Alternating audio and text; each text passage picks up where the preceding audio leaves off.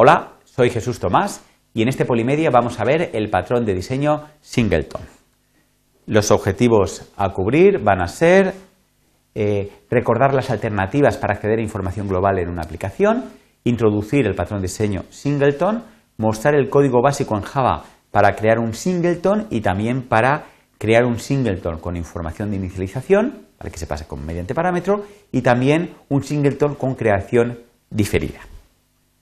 Eh, en muchas ocasiones queremos almacenar información que es global a toda una aplicación, pero que pueda ser accedida desde cualquier punto. Eh, toda esta información se podría agrupar en un objeto de una clase y pasar la referencia de este objeto a todas las que lo necesiten. Sin embargo, este proceso puede ser complejo y algo tedioso y eh, tenemos otras alternativas que pueden resultar más cómodas. Por ejemplo, utilizar el modificador static, de esta manera ya no es necesario conocer la referencia de un objeto, sino que simplemente con el nombre de la clase podremos acceder, por ejemplo, a un método estático que a su vez pues, nos permita eh, acceder a esta información estática de la clase, que además sabemos que va a ser única, que no van a poder, eh, digamos, eh, por cada objeto que se cree, duplicarse. realmente es algo muy parecido a Singleton que vamos a ver a continuación. En Android también tenemos la clase application creada, digamos, con este propósito y la tercera alternativa, que es eh, usar el patrón singleton, que vamos a ver a continuación. El patrón singleton consiste en una clase eh, que solo va a disponer una instancia, es decir, un solo objeto. Es una clase curiosa que solamente se puede crear un objeto de ella, de hecho se crea automáticamente. Y además se puede acceder a este objeto por medio de un método estático que nos lo va a devolver y por lo tanto va a ser accesible desde cualquier parte de nuestra aplicación.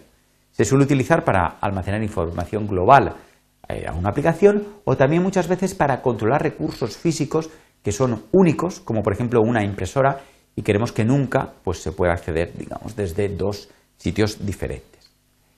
Vamos a empezar con el código básico del patrón singleton, el más sencillo, donde vamos a crear una clase, en este caso se llama singleton, pero eh, una en concreto se llamaría mis datos o como quisiéramos, por supuesto, y eh, empezamos creando una instancia única de la clase que le llamamos instancia. De manera que va a ser, por supuesto, un objeto singleton, ¿vale? Y directamente empezamos ya construyéndolo. De hecho, es el único objeto que vamos a tener de esta clase. Ya veremos que va a ser imposible construir más. ¿Por qué? Porque este constructor singleton eh, le hemos puesto el modificador private. De esa manera, solamente nosotros vamos a poder usarlo. De hecho, ya lo hemos usado y es la última vez, la primera y última vez que se va a utilizar. Si cualquiera quiere acceder a este único objeto eh, que tenemos creado, eh, pues directamente eh, mediante el método getInstancia van a poder acceder porque vamos a devolver esta instancia, este objeto único, ¿vale? Tal y como se ve aquí. si queremos una referencia, porque es un nuevo objeto, es la referencia al único objeto singleton que se va a crear, pues hacemos singleton.getInstancia, como esto es, eh, digamos, el nombre de la clase, pues podemos acceder desde cualquier punto. Muy bien, eh, vamos a ver otro ejemplo un poquito más complejo con inicialización, es decir, necesitamos que este singleton tenga unos parámetros de inicialización. En este caso, que es un caso un poco más real, le hemos llamado a la clase saldo para almacenar pues, el saldo de puntos que tiene nuestro usuario en la aplicación. Igual como hemos visto en el ejemplo básico, creamos una instancia única de saldo y, eh, pero en este caso también vamos a tener un contexto, ¿vale? Eh, de la clase context, que es un objeto muy importante en Android que permite acceder a información, digamos, de nuestra aplicación y casi siempre necesitamos este contexto, un poco para usarlo como ejemplo de inicialización y, eh, por supuesto, la variable saldo, que es los puntos que tiene nuestro usuario. El constructor va a ser privado, como hemos comentado, y en nuestro caso va a estar vacío, no hace falta hacer nada. Y eh, el método getInstancia es exactamente igual al que hemos visto anteriormente. Vamos a ver esta inicialización. Una vez que ya se ha creado la aplicación y disponemos de este context, vamos a tener que llamar a inicializa de nuestro singleton para pasarle este contexto, de manera que el contexto pues, lo almacenamos según el parámetro que nos pasen. ¿Este contexto para qué nos va a servir? Pues, por ejemplo, en, Android nos permite ir a los ficheros de preferencias y, eh, por ejemplo, acceder al fichero pref, a la variable saldo inicial y inicializar nuestro saldo con esta variable. Un ejemplo típico. Eh, pero eh, aquí hemos necesitado esta inicialización porque sin conocer el contexto no podemos trabajar. El resto de los métodos ya son bastante sencillos. Get, saldo y put saldo para, pues método getter y, putter para, bueno, debería ser set, perdón. aquí debería ser set saldo, me he metido la pata, ¿vale? Pero bueno, se entiende, es un setter, que en este caso le, llama, le he puesto un putter, pero bueno, sería equivalente, ¿vale?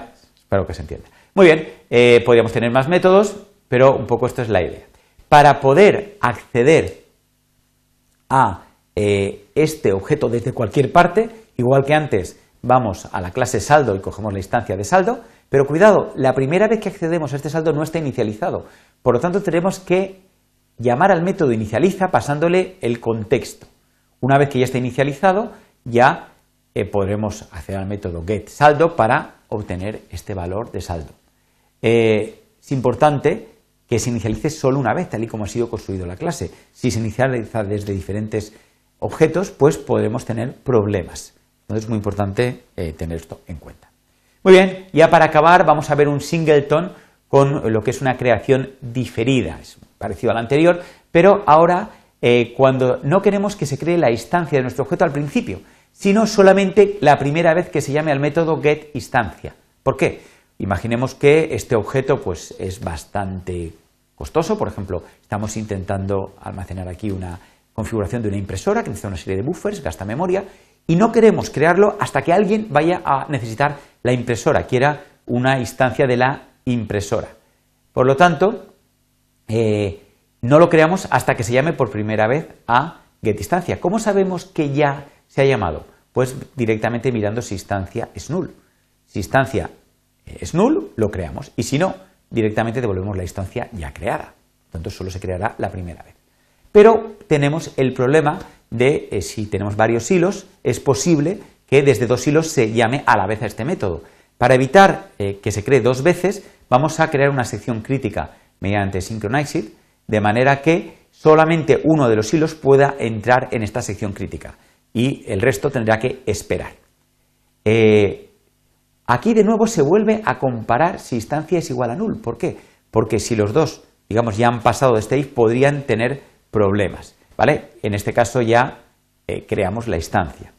Alguien puede decir, hombre, está claro que este if tiene que estar dentro del synchronized, pero ¿por qué se ha puesto el primer if si ya tenemos el segundo? ¿Qué sentido tiene? Pues desde un punto de vista lógico de la programación, ninguno. Desde un punto de vista de la eficiencia puede ser interesante. ¿Por qué?